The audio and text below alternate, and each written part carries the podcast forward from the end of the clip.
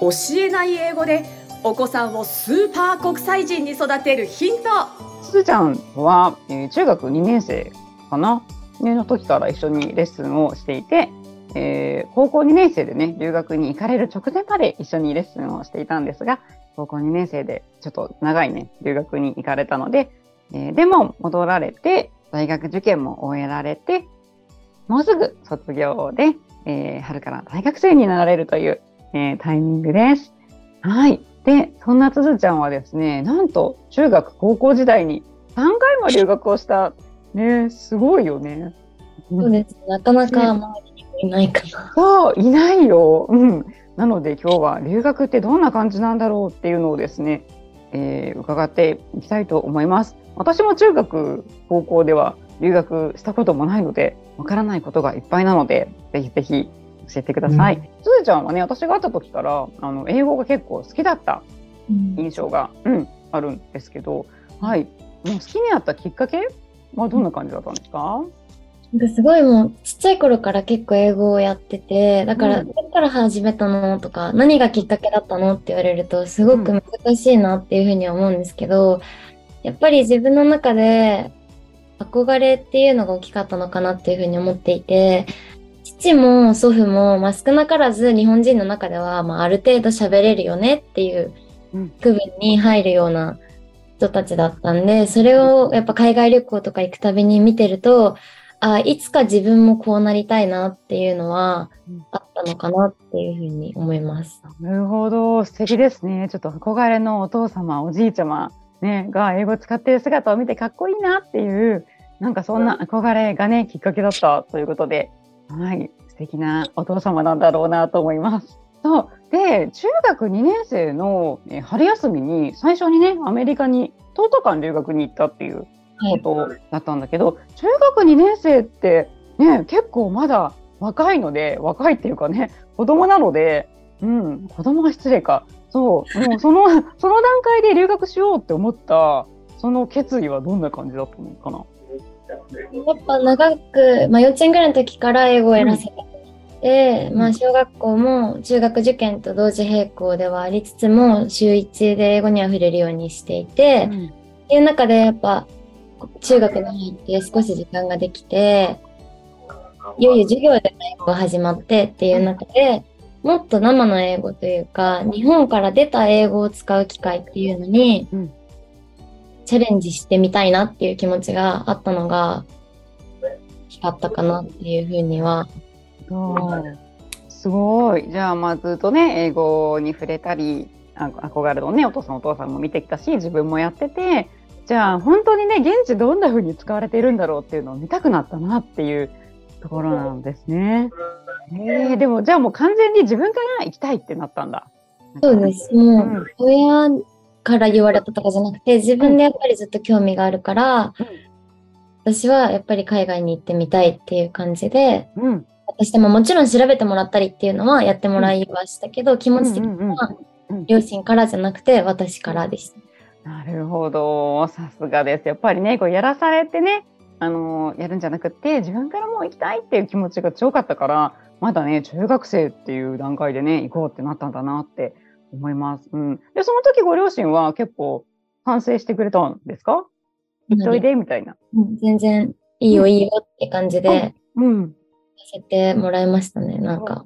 ね、本当は冬に確か行く予定だったけど、いいプログラムが見つからなくて、確かに延期したような記憶がうっすらあります。うんうん、そっかそっか。ね、親御さんとしてはね、やっぱりまだ中学生で、そんなに英語ができないかなっていう段階のこうね留学に出すって結構心配かなって思うんだけどそこは可愛い子にはね旅させるような感じでねお父さんお母さん出してくださってよかったですね。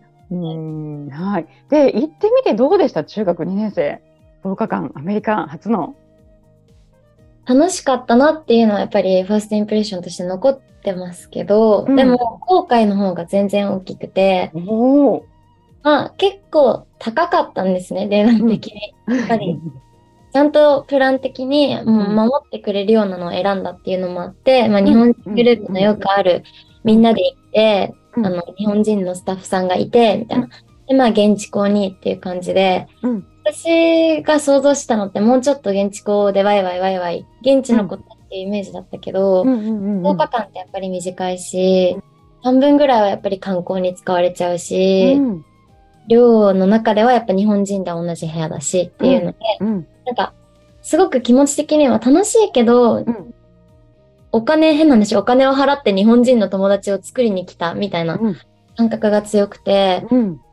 私の中では海外を経験するじゃなくて、英語を伸ばすが目的で行ったので、うん。この目的っていうのは、ん。私は少なくとも達成できなかったなっていう思いで帰ってきました。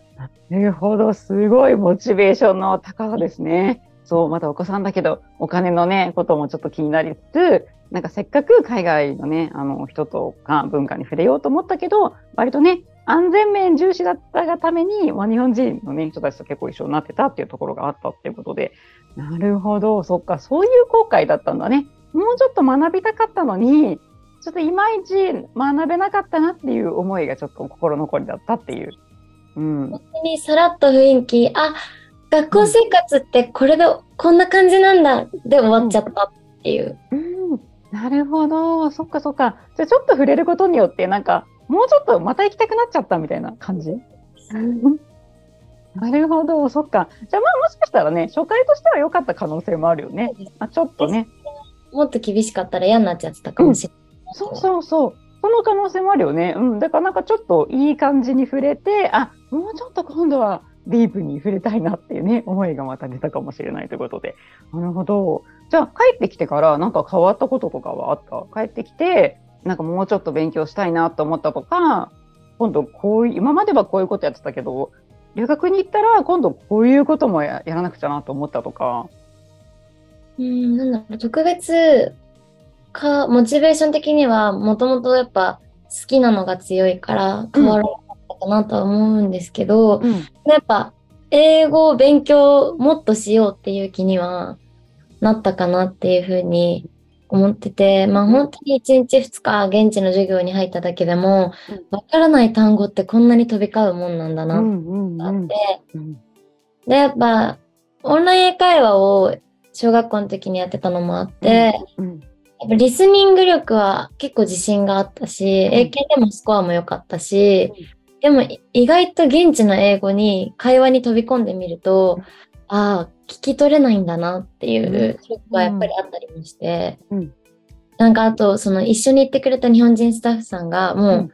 そこの大学を出てるから、英語のを持ってる人、うんうんうん。英語で聞いたら英語で理解するから、逆に訳してって言われて戸惑っちゃうって言ってるのを聞いて、うん。私はこれになりたいっていうふうに思って、やっぱそれは、うんもしかしたら無意識のうちにうん結構影響をもらって勉強の姿勢が変わったのかもしれないなとは思います。なるほど、素晴らしい。じゃあ、まあ、お父さんとかね、おじいちゃんからそういう影響も受けてたけど、留学に行って、そこのスタッフさんとかに出会って、さらになんかまた別のね、ロールモデルと出会えた、私はここを目指すんだっていうのがね、増えたっていうのがあったんですね。うん、で、ちなみに中学2年でアメリカに留学行った時は、英検3級ぐらい持ってたんだっけ？ああ、いや、順に ?3 順級に持ってたの？え？どうでしたっけ？どうだったっけね？そう。そう。でも、あの、高校受験の前に一緒に2級取ったのは覚えてて。そうです。13のうん。10月に2級を取ってて、っうん。てことは多分その1年前のそこで順利は持った状態で行ってるはずです。そうだね、そうだね。うんうん。中2でね、順2だから結構すごいよね、やっぱりね。うん。うんうそうです。んうん。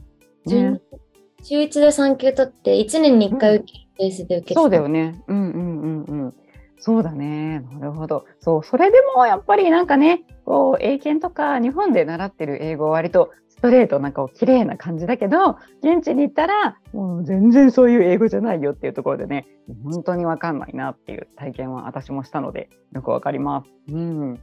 なるほど。はい。じゃあ、まあそこの留学でね、もうちょっとこうやり残した感があったので、今度は中3の夏にイギリスに留学、えーされたということで、今週も最後までお聞きいただきありがとうございました番組では番組の感想やゆっかさんに聞いてみたいことなどを募集しています。概要欄にあるフォームからお気軽にお問い合わせください。この番組は提供一般社団法人ペアリド英語ペアリーディング協会制作協力ライフブルームドットファンナレーション水野あずさによりお送りいたしました。それではまたお耳にかかりましょう。ごきげんよう。さようなら。